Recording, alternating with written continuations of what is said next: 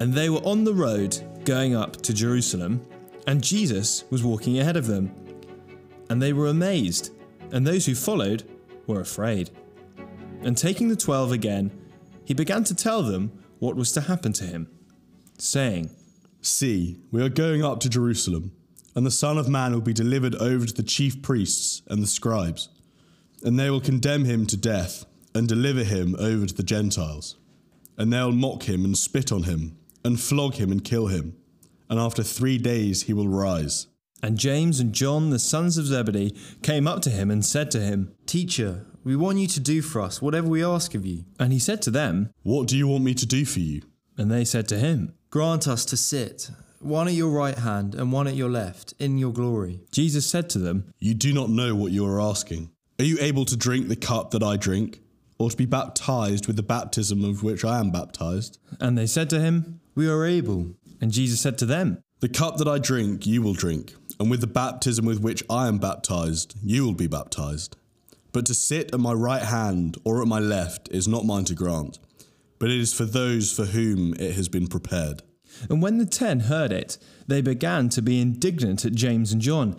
And Jesus called them to him and said to them, You know that those who are considered rulers of the Gentiles lord it over them, and their great ones exercise authority over them. But it shall not be so among you. But whoever would be great among you must be your servant, and whoever would be first among you must be slave of all. For even the Son of Man came not to be served, but to serve, and to give his life as a ransom for many. And they came to Jericho. And as he was leaving Jericho with his disciples and a great crowd, Bartimaeus, a blind beggar, the son of Timaeus, was sitting by the roadside. And when he heard that it was Jesus of Nazareth, he began to cry out and say, Jesus, Son of David, have mercy on me. And many rebuked him, telling him to be silent.